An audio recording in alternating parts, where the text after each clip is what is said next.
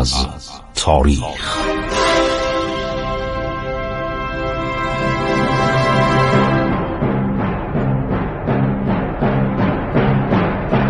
کاری از گروه جوان و اندیشه رادیو جوان.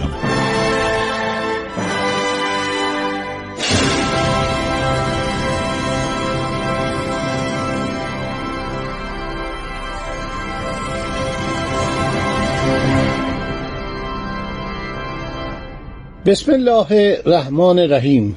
به نام خداوند بخشاینده مهربان. شنوندگان عزیز من خسرو معتزد هستم. به شما سلام می‌گویم به شما درود میفرستم. با شما در برنامه عبور از تاریخ که همه روزه غیر از روزهای پنجشنبه و جمعه از ساعت دوازده و سی الی دوازده و چل پنج دقیقه از شبکه رادیو جوان پخش می شود صحبت می کنم. خب دوستان داشتیم درباره دانشمندان ایرانی پزشکان ایرانی و عظمت مقام آنها و خدماتی که کردن به جهان علم صحبت می کردیم. در زمینه های مختلف صحبت کردیم. در دوران هارون الرشید که بهش خواهیم رسید اشاره البته کردیم رد شدیم. علم پزشکی از ترقی و شکوفایی خاصی برخوردار میشه. علت این شکوفایی هم براتون جالبه که بیماری های جسمانی هارون الرشید بوده. به ویژه دلدرد مزمنی که گاهی باعث ناراحتی هارون الرشید می‌شد. این بیماری بوده از زمان داریوش. شما نگاه کنید داریوش دموکتس یونانی رو آورد که پزشک معالجش بود. حالا در دوران هارون الرشید همین جبرئیل ابن بختیشو که پسر اون بختیشو پزشک معروف بود که در برنامه گذشته دربارش صحبت کردیم به شهر بغداد پایتخت آل عباس فرا خوانده شد. شهر بغداد یه شهر جدیدی بود. یعنی پس از اینکه منصور خلیفه شد انتخاب کرد شهری به نام بغداد. اسمش هم ایرانی بود. بغداد. بغ یعنی خدا داد یعنی دادگستری. مرکز عدلیه بوده. مرکز کارهای اداری بوده. البته میگن بغداد یعنی خداوند این قریه رو این شهرک رو داد. در زمان ساسانیان این بازار خاربار و تربار بوده و گوشتی که هر روز برای مردم تیسفون سه هزار بار شطور و قاطر وارد این شهر می‌شد. کنار رود دجله بوده. تگریس. یادتون باشه تگریس نام قبلی دجله بوده. اعراب اینو عوضش کردن کردن دجله. تگریس که عربی میشه تجریش وقتی تحریف می‌کنیم. الان این قریه تجریش که الان شده شهر شمیران در شمال تهران بوده خیلی هم شهرت داشته. شامیران یعنی منطقه سرد. منطقه سرد یعنی منطقه که سرد هستش خنک هستش بهش می‌گفتن شمیران یا شامیران.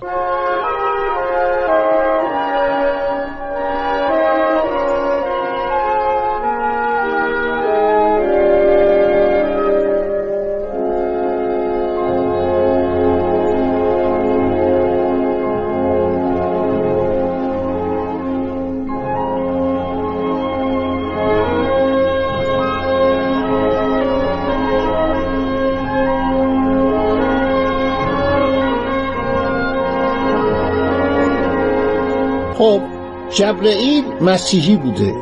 به دربار هارون الرشید فرا خوانده میشه مالجه هارون رو به عهده می‌گیره.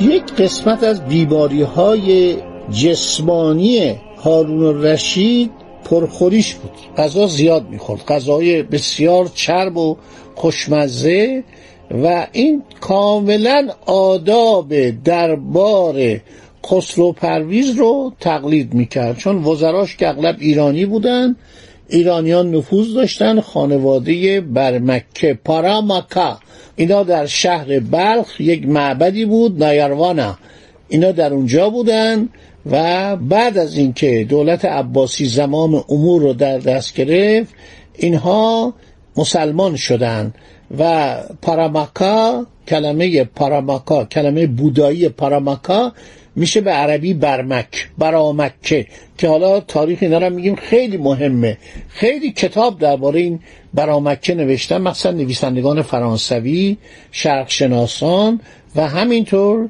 نویسندگان عرب و نویسندگان ایرانی. این خانواده خیلی شهرت داشتن و خدماتی هم کردن. یکی از خدماتش این بود که فضل یکی از برادران جعفر برمکی کارخانه های کاغذسازی رو در قسمت خراسان عرض شود که ایشون دائر کرد. ایشون دائر کرد و کاغذ چینی رو آورد در خراسان و این کارگاه ها به وسیله عرض شود که هنرمندان و صنعتگران چینی را اندازی شدن. خب جبرئیل ابن بختیشو حدود دو دهه بیشتر از هارون عمر کرد. در سال 215 هجری قمری برابر 830 میلادی فوت می‌کنه. این شخص بنا به گفته ابن قفتی مورخ عرب ماهی ده هزار درهم از بیت المال حقوق دریافت می‌کرد. برای او از طرف دولت یک مقرری سالانه به مبلغ پنجاه هزار درهم تعیین شده بود که اول هر سال بهش می‌دادن. برای اینکه پزشک بود. پزشک عالی بود معالجه می‌کرد و عمر رو زیاد می‌کرد در اون زمان که متوسط سن چهل سال بود. این هارون و رشید با همه هزاقتی که این پزشکا داشتن چون بسیار پرخور بود و بسیار زندگی خوشگذرانی داشت. 45 سال بیشتر عمر نکرد. حالا این پزشکان می آوردن محبت می‌کردن که عرض شود که عمرشون بیشتر بشه. منصور عرض شود به بختیشو پزشک مسیح ایرانی خیلی علاقه داشت. به این پزشک یعنی بختیشو هر سال لباسهایی به ارزش ده هزار درهم عرض شود میبخشید. سالی دو بار خلیفه را فست می‌کرد. خونش رو می‌گرفت. سعی می‌کرد خون این کم بشه. بابت این دو بار هجامت صد هزار درهم این پزشک ایرانی انعام مخصوص دریافت می‌گرفت. هر دو سال یک رار جبرئیل مبلغ صد هزار درهم بابت انواع معالجات که می‌کرد از خلیفه دریافت می داشت خانواده برمکی هم سالانه یک میلیون و چهارصد هزار درهم به این پاداش می‌دادن که تمام این خانواده رو تحت درمان قرار بده. ادوارد بران دانشمند مستشرق انگلیسی می نویسد بر طبق محاسبه قفتی جمع مبلغی که از این طریق تقدیم جبرئیل شد در 23 سال خدمت در دربار هارون الرشید و 13 سال خدمت به خاندان برمکی 88 میلیون و 800 هزار درهم شد. یعنی اینو حساب کردن معادل شد. در مثلا دهه های اول و دوم قرن بیستم سه میلیون و نیم لیره استرلینگ. ایشون حق العلاج می‌گرفت از دولت عباسی و همینطور از خاندان برامکه. خاندان بختیشو و فرزندانش اینا همیشه در دربار عرض شود که خلیفه بودند یک روز هارون الرشید اینو صدا می‌کنه. میگه آقا من یه صحبت خصوصی با تو دارم و بیا با هم بنشینیم و صحبت کنیم. میره اونجا. میگه بفرما ما در خدمتتونیم. ام بفرمایید. میگه ببین ای جبریل اینا تمام در تواریخ اومده. اینا رو بنده از خودم نمیگم. اینا تمام تواریخ گفتن و در کتاب های انگلیسی تاریخ هایی که نوشتن اومده. یکی از کتابایی که درباره هارون رشید نوشته شده سر ریدر بولارد نوشته. خیلی جالبه. کتاب درباره این نوشته. چند نفر دیگر نوشتن. از این نویسندگان انگلیسی جنرال هایی که در خاور میانه در قرن بیستم خدمت می‌کردن. درباره عرب که نوشتن اعراب که نوشتن و دولت های عربی درباره هارون رشید نوشتن. هارون رشید به این دکتر ایرانی به این پزشک ایرانی میگه ای جبرئیل عزیز و شریف که حق حیات به گردن من داری. وقتی دارویی که برای تسکین درد معده من تهیه کرده می آشامم بلا فاصله حالم خوب میشه شکم دردم خوب میشه. حالا یه خواهش از تو دارم. من خلیفه هستم تو هم پزشک منی. خواهش می‌کنم دهانت را ببند. اینو به کسی نگو. من این منو تو محرمانه باشی جبرئیل میگه قربان. چه دوایی می‌خوایم چه دارویی می‌خوایم من به شما تقدیم کنم.